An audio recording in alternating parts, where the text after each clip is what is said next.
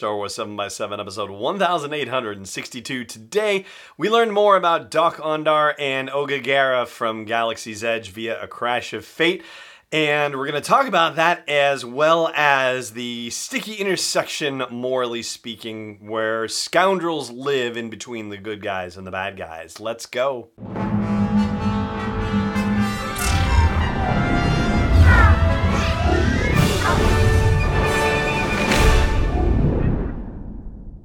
Hey, Rebel Rouser. I'm Allen Voivod, and this is Star Wars 7 by 7 Thank you so much for joining me for this episode, and I'm gonna approach it backwards from how I mentioned it in the opening and talk about that interesting moral intersection where smugglers operate in between the good guys and the bad guys.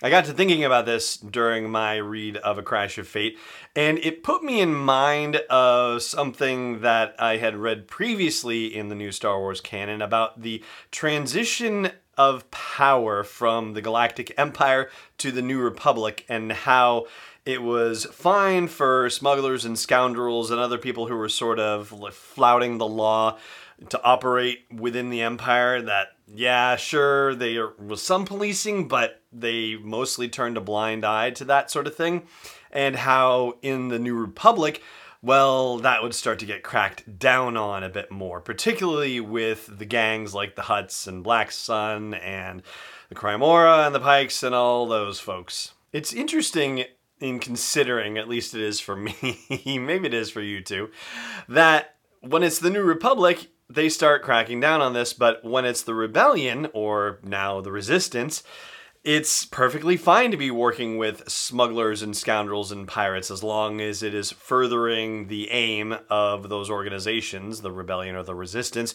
which is, of course, to overthrow the Galactic Empire or the First Order, respectively. That also put me in mind of the novel Pirate's Price by Lou Anders, which details Hondo Ohnaka's experiences crossing paths with Han Solo and Chewbacca and the Millennium Falcon.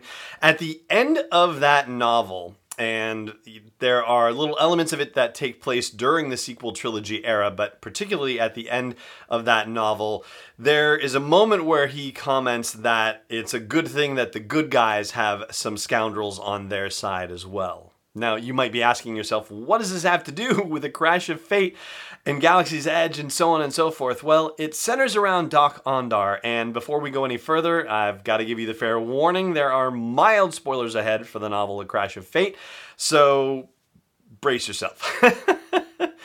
anyway, here's the deal. Dok-Ondar, we all know as a proprietor of a den of antiquities, but that apparently is not the only thing he is up to.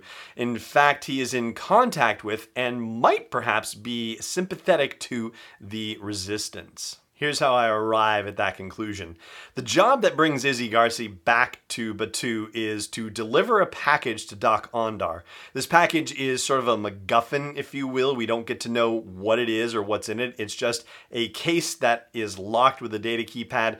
Izzy doesn't know the code to it and is told not to ask questions. The only thing she knows for sure is that it's not going to be, say, for example, an organic entity that will end up eating her or doing anything to damage her ship or anything like that. But beyond that, she has no clue what is in the case. And throughout the course of the novel, we do not get to find out what is in that case. But what we do find out is that when she delivers it to Dok-Ondar, he is not acquiring it for his den of antiquities. In fact, he says that he is procuring this thing for a client and that client is represented by the two characters that we talked about in yesterday's episode Lejo, the young Mon Calamari man, and the woman who is not named but does meet at least some of the basic identifiers of Vi Moradi, the famous resistance spy from the novel Phasma, the upcoming novel Black Spire, and of course Galaxy's Edge itself.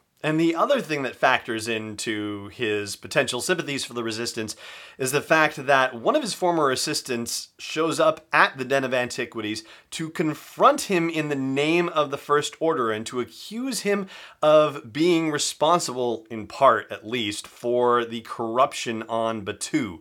He's actually to kill Dok, but ultimately doesn't have the courage to follow through with it.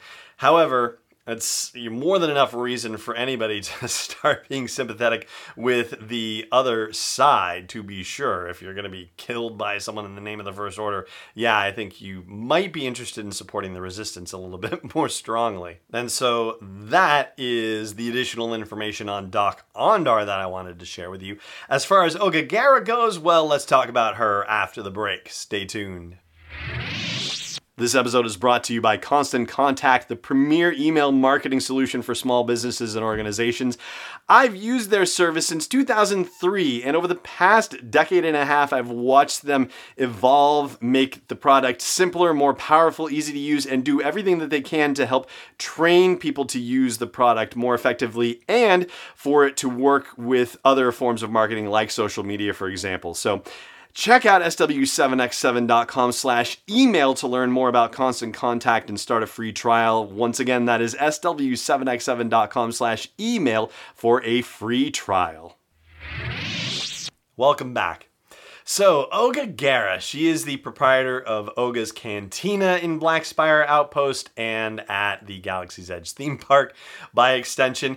She is the local crime lord, as I alluded to earlier this week in talking about A Crash of Fate to the point where if she knows that some sort of operation is being run, some sort of scheme is being run on her territory and she is not getting a cut of it, then she is not very happy about that and has a rather nasty reputation in that regard. In fact, she calls our heroine Izzy on the carpet for this, but it turns out that the crew that Izzy had been working with previously also happens by a crash of fate, wink, wink, nudge, nudge, to be working a job on Batuu, and that is the criminal activity going on that Oga Garra has gotten wind of, not necessarily Izzy's more mundane package delivery situation. But in the course of the novel, we find out that Dok and Oga, I mean, for all intents and purposes, they have a good working relationship. And so it strikes me as very possible that Oga Garra, if forced to choose, would end up on the side of the resistance as well.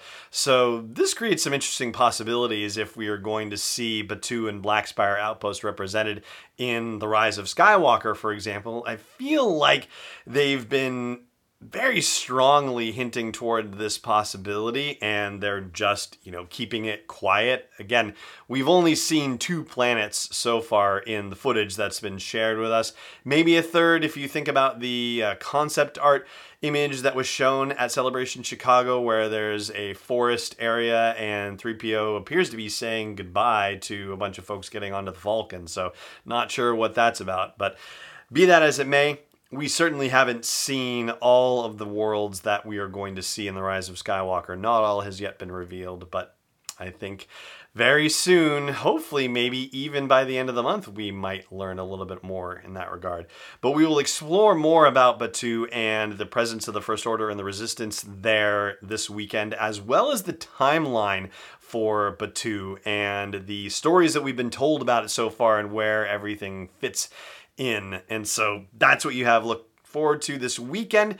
But for now, that is going to do it for today's episode of the show. Thank you so much, as always, for joining me for it, and may the force be with you wherever in the world you may be podcast is not endorsed or sponsored yet by Lucasfilm Limited, Disney, or 20th Century Fox. It is intended for entertainment and information purposes only. Star Wars, the Star Wars logo, all names and pictures of Star Wars characters, vehicles, and any other related Star Wars items are registered trademarks and or copyrights of Lucasfilm Limited or their respective trademark and copyright holders. May the force be with them. All original content is copyright 2019 by Star Wars 7x7. We hope you love it.